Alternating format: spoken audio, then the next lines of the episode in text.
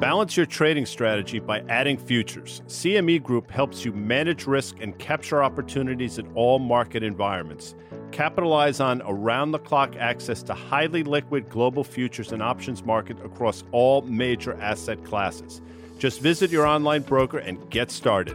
Plug into valuable educational materials and trading tools and see what adding futures can do for you at cmegroup.com slash on the tape. Now, I am not one for hyperbole for a number of reasons, first of which I can't spell the word. But typically, you should never really speak in hyperbolic terms. But there are a couple of things that are deserving of that. First of all, Danny Moses, his picks in the league where they play for pay. We'll get into that later because it requires its own segment. But I'm going to say this, Dan Nathan, and I want to hear your thoughts on it. I think next week, given everything that's going on, might be the most important week we've seen for the market in a decade. Thoughts? There it is. We have a Fed meeting where no one's really expecting anything to change. We have a stock market that's down on the year. The S and P five hundred, as we speak, Thursday afternoon is down four and a quarter percent. The NASDAQ is down a little less than eight percent. That is down on the year. And all the stuff that's going up is actually bad for the stock market. Rates, crude, and the dollar, Danny Moses. one hundred percent. And you know what is transitory?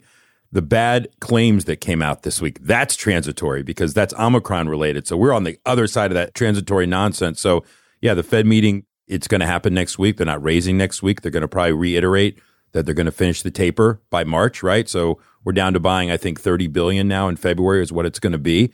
That's going to start to have an impact. And all the things you just said, how about funding the government? How about all the debt we're going to have? The Fed was buying a large portion of the auctions that were going on, and we haven't even gotten to that part of the show. We'll get to that in February and March when that happens, but I agree with what Guy said. We are building into a very explosive week next week. I expect volatility to remain elevated into that. And listen, you're seeing buying opportunities in certain names, and certain things are being scooped up, and then other stuff's being left for dead, and that's for good reason. Well, in case you were wondering, you are listening to On the Tape. That was Danny Moses. Prior to that was the great Dan Nathan. I, of course, am Guy Adami, at least last I looked. And later, check this out, we're going to be joined by the great Melissa Lee, the host of C N B C's Fast Money, the show that is now celebrating its fifteenth fifteen-year anniversary. Danny Moses, I know you're an ardent viewer of the show. Any care to opine quickly? On the anniversary, I think it's fantastic. I'm not saying after a couple years I would have bet against you guys, but congratulations on it. It's getting better and better. You know why? Because you're getting more bearish and more bearish. And I think people out there watching T V like the honesty. And you guys bring it, all you guys. The show's decent, I must say. Now I have to watch it pretty much every day so I know what the hell we're going to be talking about during the week and what I can't talk about during on the show because it'll be redundant. So no, I really enjoy you guys. The other night we were on the show, and it was that big down day. I think the S and P was down two percent. The NASDAQ was down three percent. And you and I were on. I can't remember who else was on. And I was like, all right, well, there you go. We just got done with the A block. And I'm sure our Twitter's lighting up. You know how there's like the Fast Money bros, they're all negative. And I was like, no, no, no, we're not all negative today on the big down day. We've been talking about this stuff for weeks. And I think that's why you come here to On the Tape and then a little companion viewing on Fast.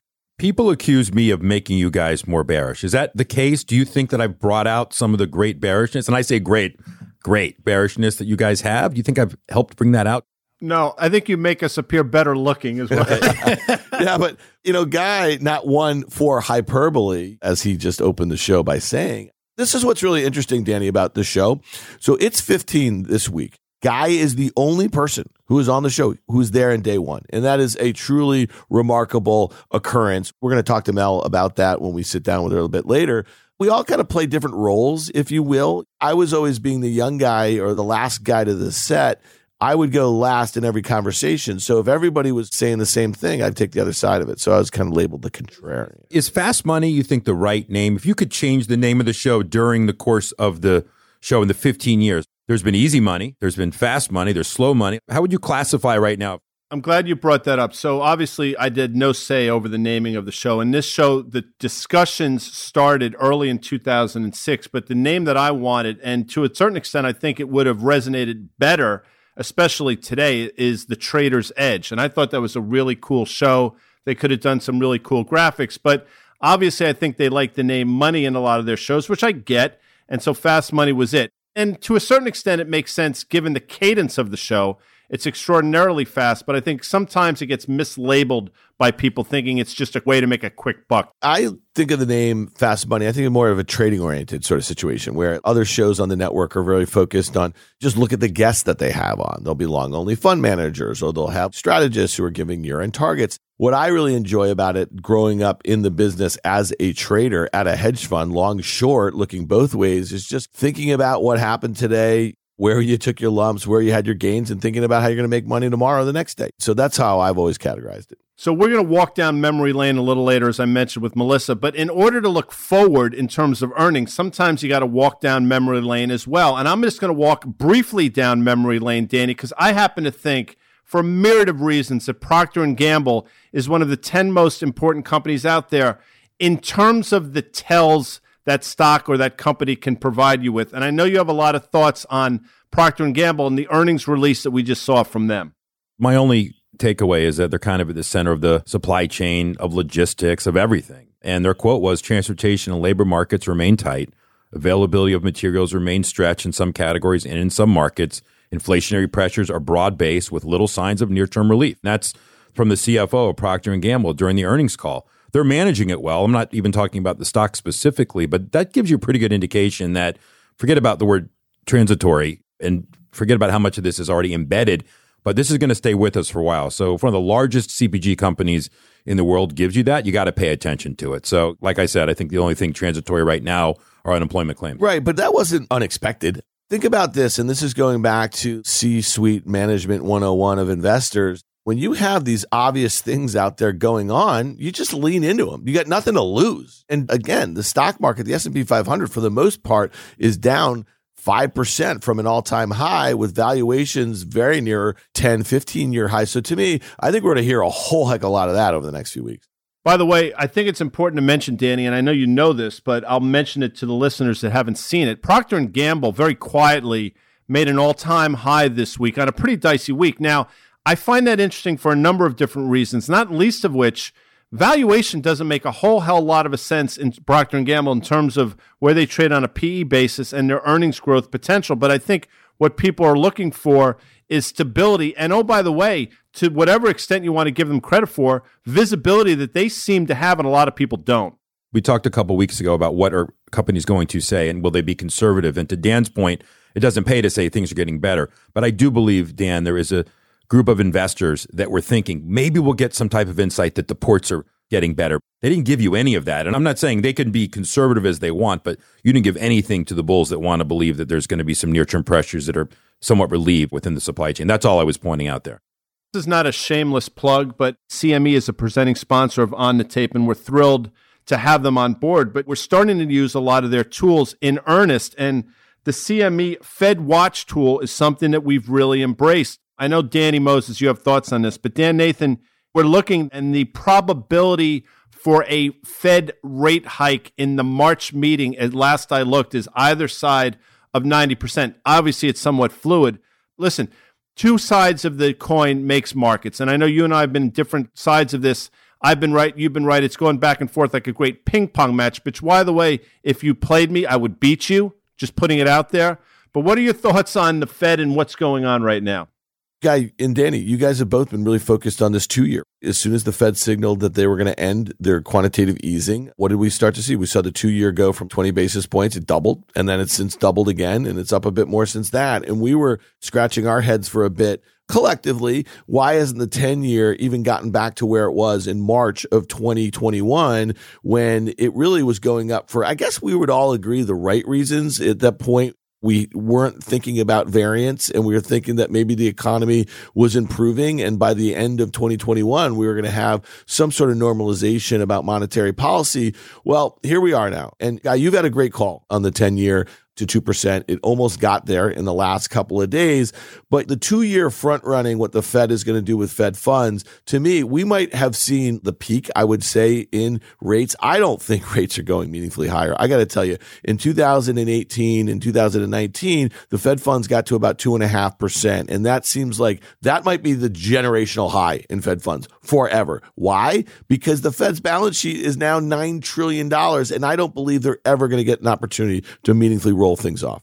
I agree with you on that one, Dan. They've said they're going to try to reduce this balance sheet. There was a great Stevie Ray Vaughan album, Tightrope, if you recall the song. I mean, no, Danny Moses knows the songs. Well, they're walking the tightrope right now. The problem is they think they have a net, but they don't. And Danny, this is really interesting. I wanted you to take some time on this. People then subsequently ask, well, if the Fed is raising rates and it's clear that rates are going higher in the front end, why isn't the U S dollar behaving better? And the answer that I give, and I'm curious to your thoughts, it's because it's a relative thing. And by the way, the rest of the world's caught up to this as well. Everybody seems to be combating inflation right now, except maybe the Chinese. So there's two things that came out in the last week, and Bank of Japan and the E C B both said they're not really close to, quote, raising rates. So that kind of why I think you saw the dollar actually move higher the last few days. So it did make sense on that move. Backing up to the Fed for a second, I agree with Dan that around a one percent two-year, the market's pricing in three to four rate hikes already. And I'll say it again. The whole idea that they're not going to be reinvesting runoff and something like that, I think, is outrageous. I don't think that happens in twenty-two. Take another step back. I do think they will finish taper.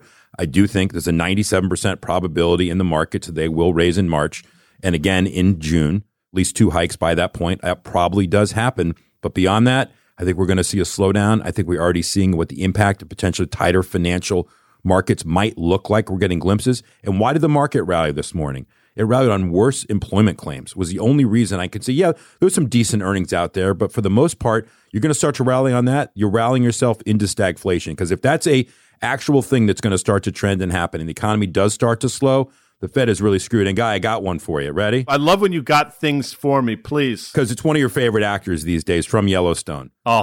How about Yuri? You remember Yuri? Yuri Gagarin, the great astronaut? No Way Out. No Way Out. Dan got one, okay? Right now, that thing where you start to see the face, yep. It's coming through. It's Powell on the face of that thing they're trying to find. Oh, I love that. The picture that they found under the bed of Kevin Costner and Sean Young, and Gene Hackman's in that movie. It's funny you mention that. You wonder what goes through actors' brains, right? Because obviously Kevin Costner was in that movie. I love that movie. It was filmed in Georgetown, by the way, to the extent that any of you care. But what I'll say is, in Yellowstone, which is a tremendous series, I encourage you all to go and watch it. In season three, they introduced Jamie's father, who, by the way, appeared in the movie No Way Out. See the way I'm connecting dots here? Now, Danny Moses, I don't know about your thoughts on that, but I will tell you, I think Kevin Costner is one of those guys that tries to stay true to his buddies out there. Yeah, Palazuri, and then you throw in this whole Russian conflict thing. Dan, you're not getting out of this room today without talking about gold. And you know what? Good for you for having the bullish call on G L D, whatever. Oh, you saw One it. of the twenty-six shows that you're on during the week. That was unbelievable, okay? Before we get into gold and before we talk about Sean Young, who, by the way, I mean, there was a five-year window where Sean Young was absolutely killing it. Blade Runner. I'm just saying, No Way Out. I knew I would get Guy going, so. And you're doing a good job. By the way, again, I know a lot of you Yellowstone fans are out there listening to us right now. I happen to know for a fact that Kevin Costner has become a huge On the Tape fan, but that's neither here nor there.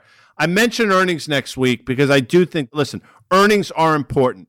I don't know where this expression came from, taken out to the woodshed. Maybe somebody can at me on Twitter, but tech stocks have been taken out to the proverbial woodshed. The question is, for names like Microsoft, not so much Apple, but some of these other names report next week, have they been woodshedded enough where an inline earnings release will get these stocks back on the horse, Dan Nathan? All right, well, listen, Microsoft was down ten percent on the year, not something that's happened to that stock in a very long time. They come out and they make an announcement that they're buying a gaming company for seventy billion dollars in cash. I think this stock had a two point four trillion dollars market cap at the time. The stock went down two percent. And now it's higher than where it was. So when you think about this company and what they're willing to do and how they're willing to flex into different markets here, they don't seem to be particularly worried. The only thing I'll just say is this, is that I think we've gotten really used to this idea that rates are really low, so we're just expanding the valuation bounds a little bit. I mean, Microsoft's a company that trades at about thirty-three times fiscal twenty twenty-two, okay, so the current year, eleven and a half times sales, expected to grow earnings, I don't know, mid-teens with revenue growth of about mid-teens or something like that. By traditional standards, that's really expensive for a stock like this. especially if you think about law of large numbers and this and that or whatever. So I don't find these companies so compelling on a valuation basis. You'd say the same thing about Apple, the largest equity on the planet. So I just think there's going to come a time, going to look back, wait, we were willing to pay thirty times for Apple and Microsoft because they really can't grow into those valuations if you think about it. Comes a time when you're drifting, and there comes a time when you settle down.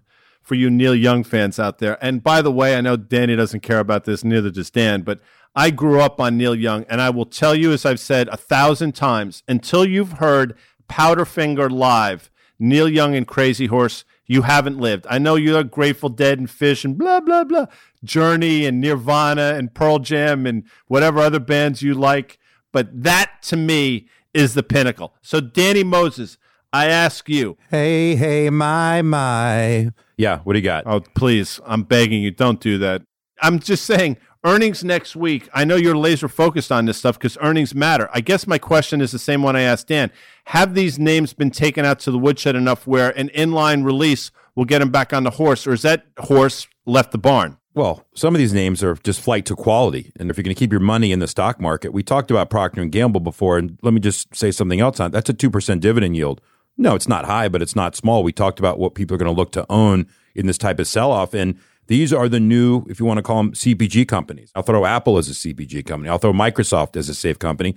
Microsoft has proven, I think for the most part, Dan, correct if I'm wrong, their acquisitions, they've been able to integrate these things pretty strongly. So people know there'll be something creative, and or they're moving into a higher growth area, whether the video games coming into the metaverse, whatever they're doing, they're showing that they're going to be on the offense, and people like to see that. So I haven't looked at the full earnings slate for next week, but quality is going to rise to the top for sure. So if you put up a good number and you have a good balance sheet, and you pay a dividend and you're buying back stock and you make money, that's where you want to be in this market. Yeah, well, here's the thing about Apple, okay? We're expecting low single-digit earnings and sales growth for the current fiscal year. Again, it's changed about thirty times here. We know that this is not a software SaaS company with gross margins about eighty percent or so. They generate a shit ton of cash, and they buy back a shit ton of cash.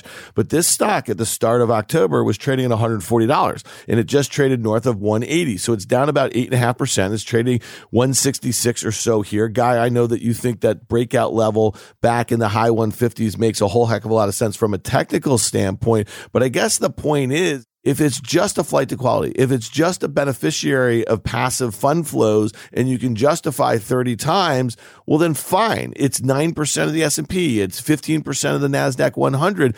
But make no mistake about it, this stock can sell off. In Q one of twenty twenty-one, just a year ago, it sold off twenty percent on a thirteen percent decline in the NASDAQ. One other thing on that, we talked about this last week.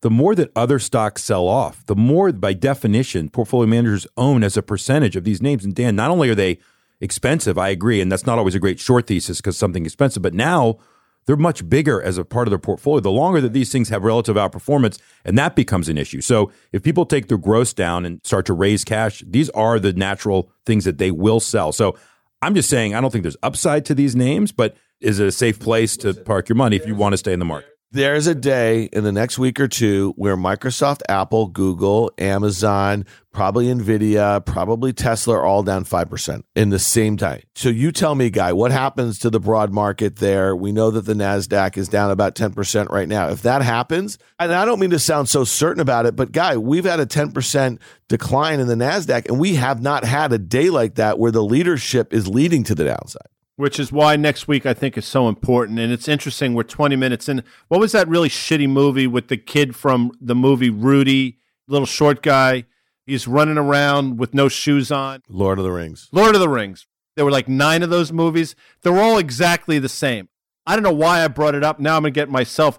But Danny Moses, you're precious, is Tesla. And the fact that we're twenty minutes in and we're just mentioning it now is remarkable because Tesla reports on Wednesday. So does it even matter at this point what they report? Guy, as it relates to Tesla reporting next week, we already get the delivery numbers every quarter. We kind of know what the production numbers are. We'll get an update on when the truck will or won't be made, and it'll go on. I don't think there's anything you could tell me that they can do on that quarter that could justify the valuation here because it doesn't trade on valuation. It's still a meme stock, and that's what it is to me. And I said from the very beginning of this sell-off, and even into last year when I thought the market would begin to sell off, I will not believe that we are through the sell-off period until Tesla leads us down. Whether it happens or not, I don't know. But it's too big relative to the other automakers. It's too big relative to the other top ten names in the S and P for what I believe it is. And it's facing issues at every part of their business. And you can at me all you want. I'll never relent on that, Dan. So, Guy, you know, one thing that's interesting, you just started talking about the Lord of the Rings and the precious, and Tesla is Danny's precious, no doubt about it. But Amazon just announced, you know, they have the studio where they have the T V shows or whatever. They just announced the name of a hotly anticipated series that they are going to have. It's called The Lord of the Rings, Power of the Ring. When did we become a society that has no imagination, that basically is just reliant upon old things, just rehashing old shit? It makes me crazy. Is there no... Wait, wait, guys, just think about how meta that was. You just said, when did we become the society of old things rehashing old things? This is what you do all week. You are an old thing rehashing things about the market all week. I don't even know what meta means. You've said that to me before a hundred times. I just gloss over because I don't understand it. If I am meta, then we are all screwed, by the way. Speaking of things that are screwed, look at that segue, Danny Moses. Go with this one. Fixed income E T Fs are being exposed. Now, I don't want to make people's eyes glaze over, so Danny, I'm begging you not to do it. But it's important because there's a duration thing going on here that maybe now the market is starting to understand, and maybe we're in more trouble than people seem to think we are. It normally takes a couple months because most of these are held by retail investors, and they don't look at their fixed income E T Fs on a daily basis, even a weekly basis. They get it monthly in their statements. They're going to look and see that some of these fixed income E T Fs are starting to get hit. And you would expect flows to come out as the Fed is raising and the yields are going higher. People aren't going to be parking their money in a losing asset potentially.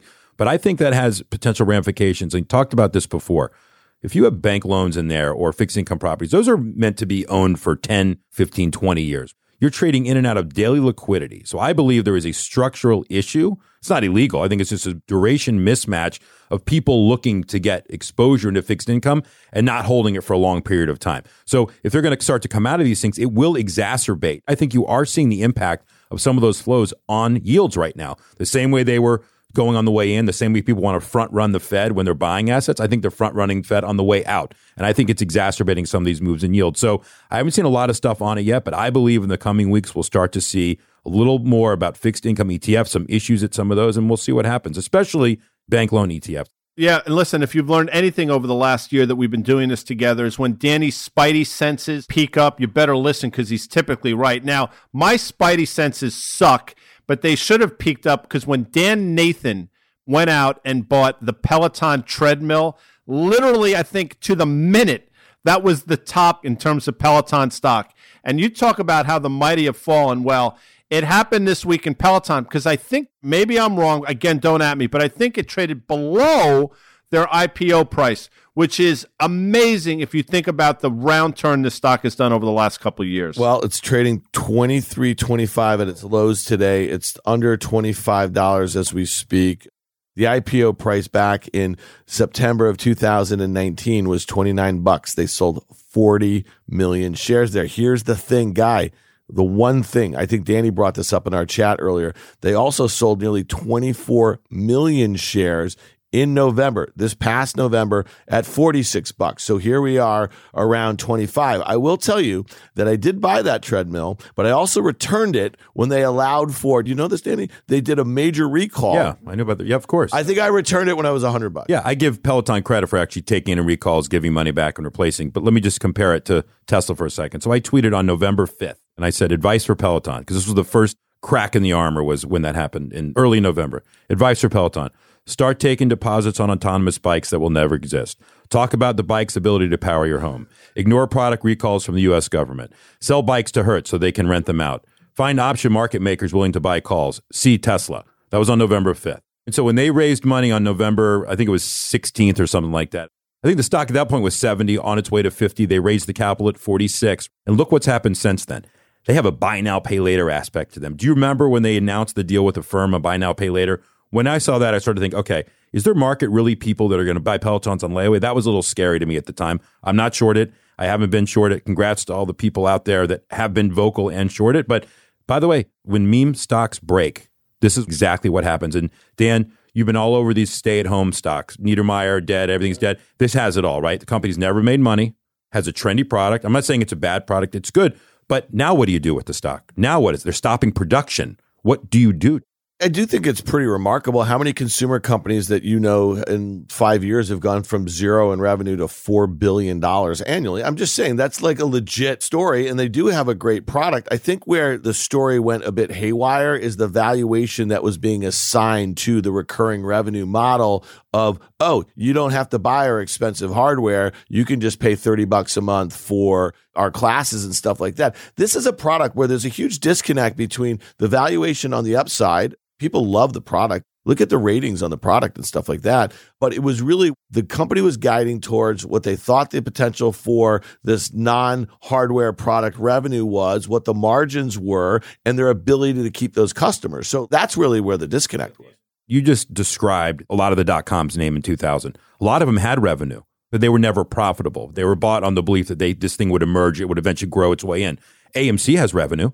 These are meme stocks. If you took a fresh look, and I always tell people, underwrite the stock at thirty dollars, twenty-eight dollars, twenty-six dollars, twenty-four dollars, at what point does it become compelling? And the answer is not at all on Peloton. Now, maybe you get to a point where there's a recurring revenue, there's a service aspect well, of the was, business. That was the bull case. That was the path to profitability. Right. You're right, and I get it. And if you get to a point where you can actually either separate that out as you're looking at the model, whatever, but I think this will be one of the things we look back five years from now and say, what happened in twenty-two, twenty-one and twenty-two to the markets? This will be one of the many names, I think, that never deserved to be where it was. And all right. Well, you obviously follow me on Twitter, Danny, because about a couple hours ago, I tweeted a chart since existence from Peloton. I said, when people ask what the tech bubble in the nineties and its subsequent pop in the two thousands was like, well, it was like this, but by the hundreds. I know. I was there, man. I had a front row seat for it, just like you, buddy. There sounds to be a little animus here. So I'm going to lighten the mood here. I heard somebody say about You Don't Bring Me. It made me think of the great Neil Diamond, singer-songwriter. In nineteen seventy-eight, he released a song with Barbra Streisand, You Don't Bring Me Flowers. Danny, do you want to sort of hum a few bars? You don't bring me flowers. You don't sing me love songs. It's outstanding. And I bring that up because you know who's not bringing you flowers anymore? That cat, Adam Aaron, who's been selling stock as fast as he can. A M C traded with an eighteen handle this week. And oh, by the way, GameStop almost broke triple digits for the first time on the downside. That's after they, by the way, released that news a couple weeks ago about them getting into N F Ts or whatever nonsense that they put out. And the stock, I think, traded up north of one fifty. Well, that round turned as well. What does that mean, Danny Moses? It's bad. And, Guy, I'll give you credit. So a couple weeks ago, we were in here. We were talking about GameStop and A M C. On the eve of our podcast, that ridiculous news broke that sent GameStop stock up from one thirty to, I think at some point in pre-market or post-market, it was one sixty-five, one, some asinine thing. You got at it on Twitter. I didn't, although I was certainly partners with you in that. We don't gloat when we're right. If we're wrong, we're wrong. If we're right, you're right. You'll never see victory laps taken. You're good with that. Dan's good with that, I think. Dan, I haven't looked at all your Twitter. I'm definitely good with that. But here we are. So what is the point? Where is this stock going? What is the level where you buy it? You suck people in. You've now lost an entire group of an investor base that gets burnt during that kind of run right there and left for dead. And so you're asking me where these stocks are going.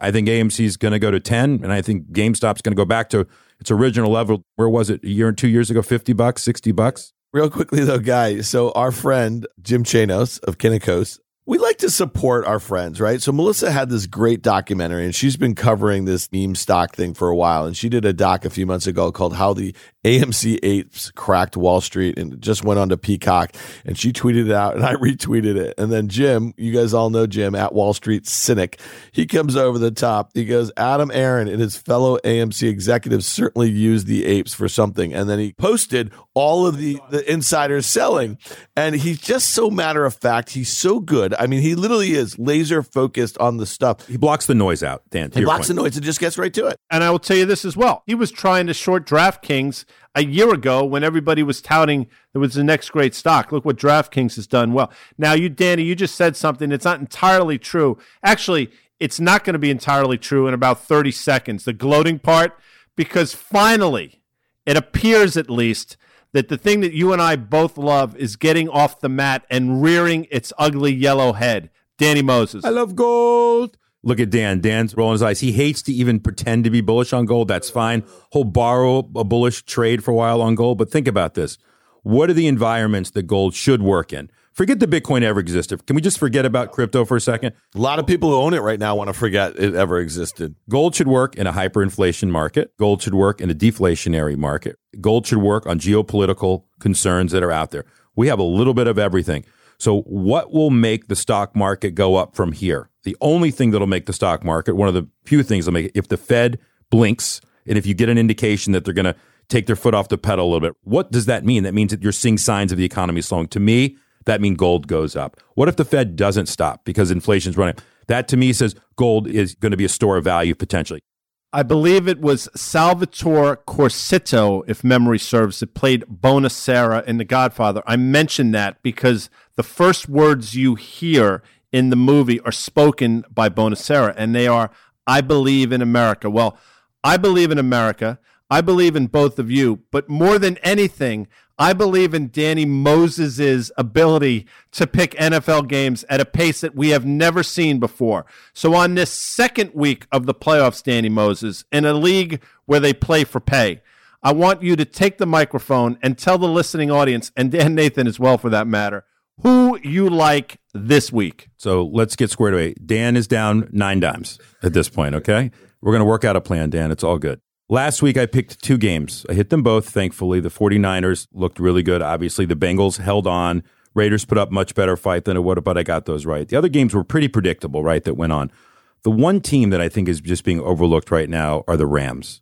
The Rams finally have gotten it together. Their injuries are now gone. They're at full strength now. Von Miller has worked his way into that defense. That is a formidable defensive line, a formidable offense now, and Odell Beckham Junior, who I don't like at all, all of a sudden, he's come on to play. You know what that does for the rest of the receiving corps out there? So I like the Rams here, and I always swear I will never bet against Tom Brady. I've done it a few times in my life. I've won a couple times, but most of the time I lose. But why the Buccaneers are favored by three over the Rams, I don't know. And I think the Rams are a live dog, as we say, guy. And let me just tell you who the Bucs have beaten in the last several weeks, okay? They beat the Eagles. Eagles played horribly, okay? And the Bucs had injuries in that game. They beat Carolina twice. They beat the Jets. They lost to the Saints nine nothing, and they did have a gutty win over the Bills, who played horrible for most of the game, came on strong, and held on in overtime to win that game. So I like the Rams here getting three against the Buccaneers. And Dan, before you tell me, the three other games that are kind of out there. Titans minus three and a half over the Bengals. That's a tough one. Not going to take that one. Packers minus five and a half over the Niners. If it wasn't for the bye week the Packers had, that line would probably be two to three. I'm staying away from that. And Chiefs two over the Bills. I'll just say this. I'm not betting that game, but I think the Bills have a chance to win the Super Bowl. I think Guy's going to agree on that, but I'm staying away from those three. My pick is the Rams plus three in Tampa.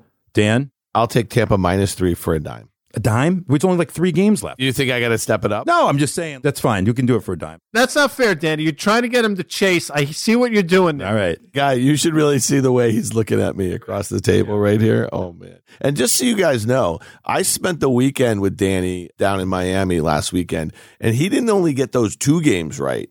He was getting a lot of stuff right. He was getting halftime lines right. He was doing a lot of stuff here. So you guys aren't even getting all the good stuff here, just so you know. I mean, twenty-seven and four is pretty good. Like I keep saying, it will end at some point. And by the way, for everyone out there, when I start to lose like two or three in a row, go against me continuously on this. You may get out of the season. I might get out of the season. I think the Rams might win the Super Bowl at this point. That's how good I think they are. That would be very interesting if the Rams got to SoFi Stadium. Last year, Tampa won in their yep, home stadium. Exactly. So we'll see what happens. Look, I will tell you, I think, Danny, you know this. I thought the Super Bowl this year would be the Colts. They didn't even make the playoffs. I don't know what happened there, but I thought the Rams would be on the other side, and I'm going to stand by that. I'm with you on that. And that defense is ridiculous. Look what they did to Arizona. That was embarrassing. That looked like a bad high school game. So the Rams are legit for sure. And the fact that Odell is actually playing like the Odell's rookie year or second year with the Giants is really interesting. We'll see what happens there. And Dan Nathan, I got to tell you, there was a scene in The Gambler with the great James Caan when James Caan said, "I'm scorching." Well, Danny Moses, you are absolutely scorching, and you've been scorching for literally the last twenty weeks. You're the best. So let me just say this. The way that Cam Akers looked coming back from injury last week in the backfield for the Rams, and the way that Cooper Kupp was the second receiver last week, I mean, they are loaded. Week three, the Rams beat the Buccaneers thirty-four to twenty-four. Granted, it was at home. I think they do it again to them on the road, so we'll see what happens. When we come back, we're going to be joined by the host of C N B C's Fast Money, our friend Melissa Lee. With C M E Group's micro-sized futures and options, you can access the same transparency and liquidity of the benchmark contracts with less upfront financial commitment. Diversify your portfolio and manage your exposure with the flexibility of C M E Group micro contracts in crypto, metals, F X, energy, and equity indices. Learn more about what adding futures can do for you at c m e group dot com slash micros. With C M E Group's micro-sized futures and options, you can access the same transparency and liquidity of the benchmark contracts with less upfront financial commitment. Diversify your portfolio and manage your exposure with the flexibility of C M E Group micro contracts in crypto, metals, F X, energy, and equity indices. Learn more about what adding futures can do for you at c m e group dot com slash micros. In March of two thousand nine, my life was profoundly changed. And it was changed on the back of our following guest. Melissa Lee took over for Dylan Radigan, who had hosted the show for two years. And this is not an easy show to host. To the extent that you watch Fast Money, I think you can figure out that being the host of the show requires an inordinate amount of skills, not least of which the ability to sort of corral four unruly at times, mostly men, high testosterone, except for me, highly intelligent people in a coherent, cogent, and timely fashion. And I got to tell you something. I thought Dylan was great at it, but when you came in, Mel, you completely flipped the script. You took that show to levels that I never thought we would get. So I'm thrilled that you're here to celebrate the fifteen-year anniversary of C N B C's Fast Money. I am honored to celebrate with you two, who have each profoundly changed my life also. Well, Dan, in great ways, me, not so much, because if I had a nickel, as they say, for every time you've rolled your eyes, I would be uh, like B K, a Bitcoin baller right now. You'd be a nickel baller, but that's for sure. Too many times to count. It's been great. I mean, uh, listen, and I say that sincerely, Mel, there are a handful of people, I think, maybe less than that, that could have come in and done the work that you did literally on the drop of a dime, because things changed very quickly in oh nine. But again, not an easy show, not an easy time during the markets, but you picked it up like you'd been doing it your entire life. And it was completely counter to, I think, the way you were trained as a journalist.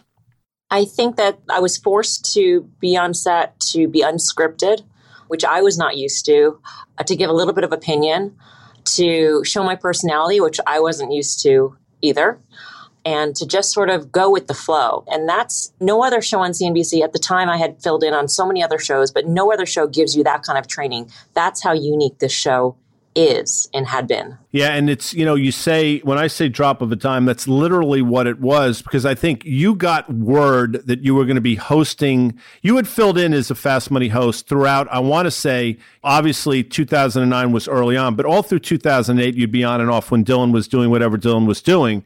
But I think you got the word that, hey, things have changed. You were hosting Closing Bell, which at the time was a three to five show. And they told you, you know, get on a subway and get up to the NASDAQ because you're hosting Fast Money, sister. Basically, I mean, I, I got word via, I think it was email, that Dylan was not going to be hosting. I didn't know what the circumstances were at that moment. And I needed to get to the NASDAQ right after the three o'clock hour. And so whether it be by what, you know, taxi or subway. So I was like, I'm going to take the subway because that's the fastest. I was really nervous. And I couldn't even look at the rundown because in those days, the rundowns were locked to only the show staff, and I wasn't officially show staff yet. So I couldn't look at the rundown in advance either. And then I'd spent twenty minutes on the subway getting there and had no idea what I was going to be talking about in about a half an hour, and no idea that from that day on, I would be hosting the show. So Mel, I mean, obviously we knew each other, and I've told the story before, but the first time in my recollection that we met was at, I want to say it was a New York Public Library, but it might have been the Met. It was some C N B C event. You were hanging out, drinking brown water with Mary Thompson, who, by the way, we should get Mary on this podcast because she is hysterical. But we were chatting that night, and little did I know that, you know, literally fifteen years later, sixteen years probably when it started, that we'd be as close of friends as we are. And I say that sincerely. You know, I consider you not an older sister. I mean, you're older in maturity level, but my younger sister in a lot of ways. I feel the same way. I mean, you guys, the whole team, you guys in particular are like family. I mean, you guys, I know I can depend on you. As for that first encounter guy, I vaguely recall that, but I remember it as you being standoffish. No, it's, now, all right, but let, we'll go down that road if you want, but I'm not standoffish by any stretch. I get, you know, I'm not one of these people that, fall, you know, falls in love with my friends immediately. It takes me time to warm up. Dan Nathan can speak to that. Dan will tell you, I'll use the word, he thought I was a complete asshole the first time he came on Fast Money. We've told this story before, but I'm sure Dan's going to get into it again, because I guarantee he probably said to you after the show, I'm never coming on this show again. You heard this story. I mean, I had known Mel because I had met her when we were screen testing for Options Action, which right out of the gate, she was going to be the host of. And I think we met in probably late two thousand eight. And this was in the throes of the financial crisis. And again, while no one knew how long that was going to last, it was certainly, Guy, wouldn't you agree, the probably the most violent period in financial markets in our career. And even in the in this pandemic that we just had in February, March, April of twenty twenty, what was going on then felt so much worse. And I've often heard you talk about the responsibility that you and that original team felt by going on that set and really talking to a lot of viewers who never watched C N B C. But because it was a financial crisis, that was the place to be. And I think what's interesting about this pandemic that we just had is that a lot of people who were exposed to markets or were worried about their jobs, they were watching probably broader news organizations that were focused more on the health conditions. And that's what I think is really unique about this. But going back to you being a dick guy. Um, so, wait, whoa, whoa, whoa. Are you allowed to say that? Yeah, I mean, do we podcast. Get like sanctioned for it, saying it, guy, that? Guy, just, just as we recall, it's our podcast. We can say whatever oh. the heck we want. So the point was, I met Mel and we were doing Options Action, and I started doing it in April of oh nine, and she was a pro. And to your point, Mel, that show was not particularly particularly free form. It was well scripted. And so I was just amazed watching you. You were like a different person on Fast Money. You had to corral. It was like kind of herding cats. You had to kind of slow people down. You had to kind of move people around. And it was a lot of fun. But I went on that show once. It was May of oh nine. And you were the only one who looked up at me. And you said, hey, Dan, how are you? Good luck. Guy didn't look up. Nobody else looked up. And I walked off that set. And I said, I'm never doing that show ever again. And it wasn't until John Malloy, who knew I was a big Grateful Dead fan, called me in April of two thousand eleven. He said, listen, I know you don't like doing the show or you haven't done it in two years. He goes, but I have Bob Weir of the Grateful Dead on tonight. Will you come on and be on the show? And I've been doing it ever since then. And Mel, you've been amazing to me. You have been like a uh, a big sister as it comes to um, just professionalism, but a little sister as far as heart. Aw, I consider you guys just family, older brother, younger brother, depending on the situation, depending on the metric. Depending on the metric. Well, I'm always... age-wise, I'll always be the older brother, but I Fair. know what's what's so much fun for me is I play the role of like this little kid, sophomoric stuff, and I throw stuff at you. Like, you know, Mel, the Rangers played last night. Did you think Shesterkin was on his game, or do you think he could have been a little bit better, knowing full well you're in on the gag? And you'll say, no, I thought he was on his game. And I love those running gags so much. Now, maybe only five people in the listening or viewing audience get it, but to me, that's one of the that's one of the most enjoyable aspects of the show. Well, I think what makes the show tick is this sort of camaraderie, this long sort of institutional history, memory that we all have together of jokes, of stories, of fi- financial events, things that we've gone through together as a group. It's all about ensemble casting. And, you know, I'll say this, and I'm sure there are going to be people out there who will scoff at this, but I sort of liken it to Friends and the casting there. There's something magic about that group of people. And without Phoebe or Joey or whoever you want to pick as a character, it wouldn't quite be the same. And it was the chemistry, you know, amongst that group. And I, I feel the same way for fast, fast money. That's why you don't see too many new traders join. It's difficult because they have to click. We like new voices. We like different voices. We like different perspectives. But ultimately, we want people who we would want to hang out with. And that's a small club, which we are privileged to be in. No, it is a privilege to be in it. And I think it's resonated with the audience. And we're going to have some audience questions in a couple minutes that we did not prep you with. This is going to be Mel Unscripted, which I totally dig because that's really outside of your comfort zone, which is just a phrase that I makes me break out in hives. But I'll say this, you know, in terms of resonating with the audience, the audience, I think, feels like they're part of something. And this is a word that I hate to use because it's going to come off the wrong way, but it's aspirational. Not that they want to be any of us in particular, but they'd love to hang out with us. And you can speak to this, Mel. You've seen dozens of times people come watch the show, their ability to take pictures and meet everybody. They all gravitate to you saying, what an amazing job. They all want to take pictures with you.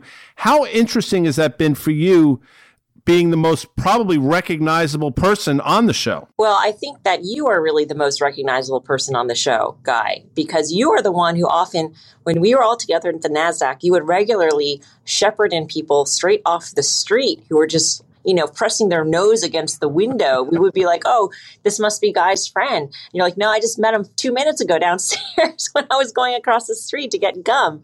And that happened all the time. There's something about being in people's living room, and they know us and they like us. And that's why they watch, for the information, of course. But if you can make it fun at the same time, then why the hell not?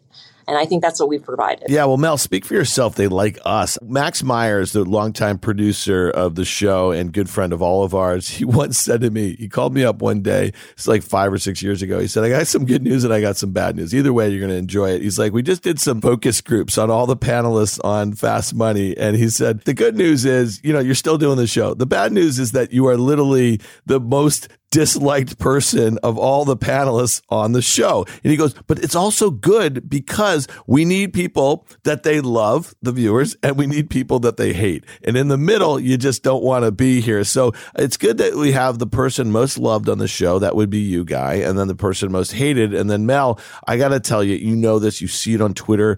I hear it from people who come up to me.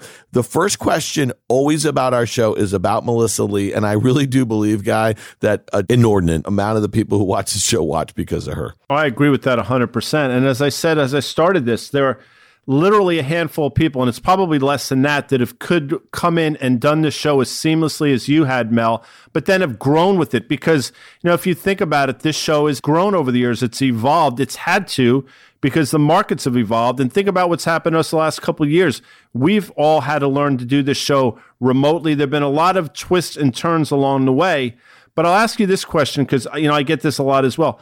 How much of a responsibility do you feel you have hosting this show? Because words have meaning. And, you know, we might look like we're goofing around at times, but I think we all collectively take the show extraordinarily seriously. I think we all have the sense that we have a tremendous responsibility in how we talk about issues and how we talk about stocks, because people are tuning in to listen to what you guys have to say and then deciding what to do with their money afterward. And we are cognizant of that.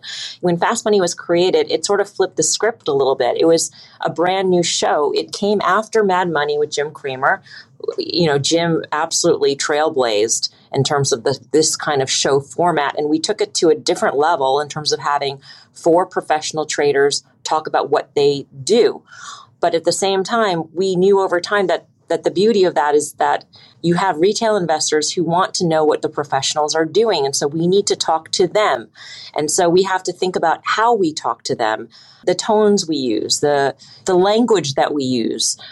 We can move stocks in the aftermarket session, and we are all aware of that. So there's tremendous responsibility with what we do. Absolutely. I've always felt that as well. And, you know, Karen put out a tweet earlier this week talking about her fifteen, fifteen years on the show. And effectively, in my mind, she's an original without question. And she said how she never thought she'd be on television, but, you know, how much she's come to love the people on the show. And I think, look, I know you feel the same way, but my question to you is, how important for you, I mean, we're a bunch of meatheads by and large, but how important is to have somebody like Karen that, you know, you guys are literally extraordinarily close. I think you are like sisters. You have a sister. She has a couple sisters. But in a lot of ways, you've become sisters. Speak to that relationship. I think for me, it was very important. You know, when I first joined this show and, and was made the permanent anchor, Karen was one of the first traders to reach out to me. And we had, went out and had drinks. And I was so nervous because Karen is so smart that it's to the point where it's intimidating if you don't know her well and you don't realize that she's really the most down-to-earth, sweetest, nicest, most generous person on the face of the planet. Um, and I came to realize that. But I was nervous going in. I hope she listens to this. I don't know if I ever told her that, but she has really helped me along the way. She has been a role model in terms of having a career and being a mother. She has been a role model in terms of, you know, being a woman operating in a, in a man's world. Um, I saw through her that you can still be a woman, and uh, you know that that is an asset. You don't have to be one of the guys. You can be one of the guys when you want to, and it fits your personality, but you don't have to. You, you know what's funny, Mel, and I don't know if I've ever said this to you guys, but I, I actually did not like the show when it first started. I, I you know, I liked Dylan and I liked his his his brand, but it literally was like, you know, it looked like a basketball team, a bizarro basketball team, and and and you know, and it was just, I just didn't dig it. And you know, I was um, you know, actively trading at the time, and and I had grown up in the business on trading desks, and I was like, that's not a trading desk that I wanted to work on. I mean that really seriously, and I'm not, I'm just saying. So when you started doing the show, and there was just more diversity of the sorts of people that were on there, and it wasn't just like locker room stuff, and I don't mean like locker room talk. Um, I, that's when I really started to appreciate it, and so. To me, I think you just kind of changed the game on that one. And I got to say, shout out to Guy. You changed a lot. And not only that, you just feel this weight, this responsibility. Um, you are a steward of this brand. You were the first guy. You were the only guy left who was on that original group. And you've really changed with the group. You've been so welcoming. I, I got to say, something happened to you over the years because uh, you've been really welcoming to all the people, all the guests, you know what I mean, that have come on. And the rapport that you and Mel have, the show would not be the same. It, the show is not the same when you're not on, Guy, just so you know. Well, I appreciate it. I like to think that I've been the same person, but I understand what you're saying. And I think it's important. Like, I do feel that responsibility. And, you know, when people come up to us, I think we all do a great job of this. Their time is as important as our time. So when people take time out of their day to come say hi, there's a responsibility to engage and to to say thank you and to have a humility about it, because once you forget that, it's over. And I'm always amazed at how impactful this show's been on people. And t- as you said earlier, Mel's got such a big part. You are the quintessential part of that. And you you know, you talked about sort of it being a bro fest. When in the early days of Fast Money, it was five really big dudes, and it did resemble sort of an N F L locker room without question. But again, we evolved, I think, and we've evolved I uh, hopefully for the better, and hopefully I have as well. So we have a couple of audience questions, but just before we get to the Mel, and, and one of the questions is probably going to be on this topic, but the last couple of years have been challenging for everyone. But think about this. You have two very young kids at home. You're managing this career. I mean, think. I just I'm curious as to how you've been able to deal with that literally for the last two years. It has to be difficult. I think like anybody else, you just take it one day at a time. And thankfully, I have a job which I absolutely love. I, I can't imagine trying to balance all of that with a job that you don't like or you're not engaged with. But I'm fortunate that even for thirteen years, thirteen years later, I am still just as engaged with the show. And, and I'm a believer in what the show can still be. We're not done evolving. We will continue to evolve. That's the only way that we can go forward for another You know, I'm, I'm going to say fifteen, Guy. I don't know if you'll be around, but I'll well, say- you know, I'll be in my late nineties by then. I mean, the clock is ticking on me without question. I mean, I'm on the wrong side of middle age. But listen, that's neither here nor there. We got some audience questions, Mel, and I'm going to start. And I know Dan has a couple as well. This comes from one of the producers of Fast Money. What is the hardest part of being on television every day? By the way, excellent show, crack staff back in E C, Mel. Well, first of all, we do have an absolute crack staff in Englewood Cliffs.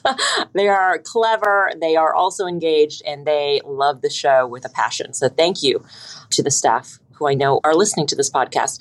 I think the hardest thing is to always think about a new storyline for the markets and to make it just as engaging as the day before. You know, you might walk off and, you know, the S and P is closed and it's virtually unch. And so you think to yourself, well, what do you do on a day when the markets are unchained? And you got to find that interesting story because there's always something good out there. And I think that's the challenge. I love, I sort of love those days because it gives you sort of the freedom to be creative about what you do, to do topics or single stock stories that you might not otherwise. I mean, how many times can we talk about the Fed and rising rates? I love those stories too, but three days in a row, four days in a row, that's enough. So, you know, I think that's the hardest, to always try and find something new and different that will be engaging for the audience. All right, Mel, here's one. Um, what's the hardest and most exhausting thing between having multiple markets and turmoil shows or raising twins? And I'm coming to you. That's not from me. I am a twin. You know, my mother has two sets of twins. Karen, so that's a good question. You know, we got a little twin thing going here. I think that it is harder being a mom of twins. Right answer. And even on the days when I'm doing Squawk Box, a show in the middle of the day and a show at the end of the day, at least on the days like that, I just focus on work. Most other days, you're trying to balance everything else. And so it's always difficult. And moms out there will understand. You always feel guilty because you always think you could spend more time with your kids instead of your career and how selfish you're being. But I think that's that's a struggle. This is from Cassius Cuvée, who you know, and by the way, is going to be on our show in a couple of weeks. And this is an interesting question. When did Fast Money decide to become the most fun and entertaining show in finance? Was it like that from the beginning? Or did it sort of develop over time? So let me quickly answer this. One of the first things I said when we were talking about this show late two thousand five and early two thousand six is you want to make it this a show that people turn the volume up for, and you want to make it fun and accessible for people. So I've never thought we were splitting the atom. God knows I'm not that smart in the first place, but you want it to be a fun show. Being fun and being entertaining doesn't necessarily mean you're not being smart. They're not mutually exclusive. And Mel, I think you realized that really early on. You had to. I think when you take yourself too seriously, that's when all fun gets sucked out of the room and, and you hear the T Vs turning off across the country. If you're not having fun, I feel like if I'm not having fun and I'm not engaged, then nobody else is. So why not make it fun? Because we're going to deliver the information too. And I do think that from the inception, you know, you have a five o'clock show. There's no real reason to tune on Fast Money. It's not an opening bell show. It's not pre-market. It's not right at the close of, of trading. It's five o'clock when you could be doing loads of other things in your own personal life. And yet people decide to tune into Fast Money. And so you got to give them a reason. And that reason has got to be entertainment plus information. All right, here's one. And we can kind of narrow it down to present company. But this is from Robert Smith. He says, was there ever a time when you actually got mad at a desk or panelist? How did you handle it? I think that the only time that I really got mad was when somebody brought back the guest. And I actually don't think that you, that either of you have done that. I feel like it's... Right, so, guy, guy, you gotta, for, the, you gotta for those playing our home game, yeah, so yeah. When we have guests on and when Melissa says goodbye to the guest, and she's quite emphatic about her goodbyes, the unwritten law, or maybe it's written somewhere that I'm just not aware of, is do not ask that person another question. Do not bring back the guest. And I will tell you, I'm not a rule follower, but that is a rule that I have followed from day one. So I know who's done that a number of times. I'm not going to cast blame here. But I think if you watch Fast Money often enough, you know. And that definitely twerks Mel in a big way, which, by the way, I think is sort of funny. Yeah, just, you know, I've never done it, too. And just how so how it goes is you have the three, four minute conversation. The whole desk plays. And then Mel says, well, thanks. I hope you come back. And then, you know, she'll go like, say Tim. And I'm just using Tim as an example, but I'm not saying that he does this. And then Tim will say, you know, I wanted to ask such and such, you know, this and that. And the person's literally still there. The camera's not on him. So that's when Mel gives a big old fashioned eye roll over towards Guy's way. I've seen it before. It's kind of pierced my skin on the way over to Guy. They're soul piercing stares that you never, it's sort of, what's that in myth, in Greek mythology, Medusa. You don't want to look in the eyes of Medusa lest you be turned to stone, which by the way is a great E L O song. Well, so far, I have not been turned to stone. Here's a question for you, Mel. I dig this one, by the way. What percentage of Guy's references do you get versus wonder what the hell is he talking about? I think I get fifteen percent. You get one five percent. So fifteen out of every one hundred you get, and the other eighty-five are just sort of... I asked you what you're talking about because I feel like if I don't know, there's a chance that most, you know, a lot of other people are in my shoes. Is it frustrating that at times you know that I'm just talking about an audience of like eight people and it doesn't bother me at all? No, I accept it. I mean, why fight what you can't change? That's that's so true.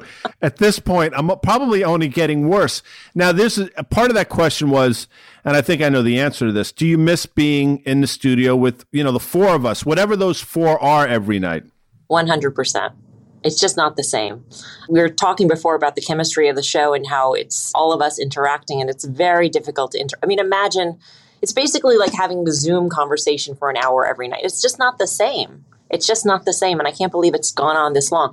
But I do have to say that if it were not for the camaraderie and the chemistry that we had developed over time prior to the pandemic, I don't know if the show could have been even a glimmer um, of its old self. All right, Mel, here's one, and it's about me, and I'd love to hear your answer on this. Is, is How much do I love Dan Nathan? No, it's very simple. It's like, why is Dan so salty? Why does the sun rise? All right, we can just leave it at that. So one of the questions we just got, there are a lot of games we play on C N B C's Fast Money. I, I love them all, and I've actually coined a few of them, by the way. I'll just have the audience know. But Would You Rather is sort of up there in the pantheon or the Parthenon of all the games. Is there a certain game that you like more than others that we play? Like when you look at the rundown and you see we're going to play that game tonight, do you get excited? I get excited for all games. I do like Trade It or Fade It. And Would You Rather, while it is a game, it is not a planned game, and oftentimes it is a spontaneous one that I invoke whenever I want. This sort of goes under the goodbye the guest. This sort of gets you, but you have no control over this at this point. There are certain people that self Would You Rather. Now, I know Karen has free reign to do whatever the hell she wants, understandably so. She's earned that. But there are times when people go down a route on their own. How um, frustrating is that as a host? It's really annoying to me when I ask a specific question. Like I'll say, hey, Dan, how about Lululemon or Nike? And you'll say, oh, I like, you know, Peloton. I'm totally, that's not what you would say, but that you just go off the board and, and you say something that's not meant to be. Why can't you just answer the damn question? I do do that. I learned this trick a long time ago, and I can't remember who taught me this, but T V to Guy and me was very foreign. This was your business, Mel, but like someone told me, oh, answer the question that you want to answer sometimes. And, and that's a, that's what I do in that game. So yeah, thank you for bringing that up.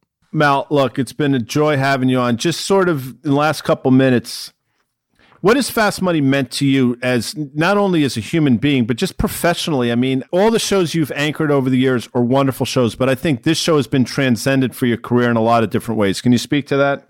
I feel like Fast Money is part of my D N A now. That's how integral it is to me and my professional life. I think that my identity is very closely tied to Fast Money.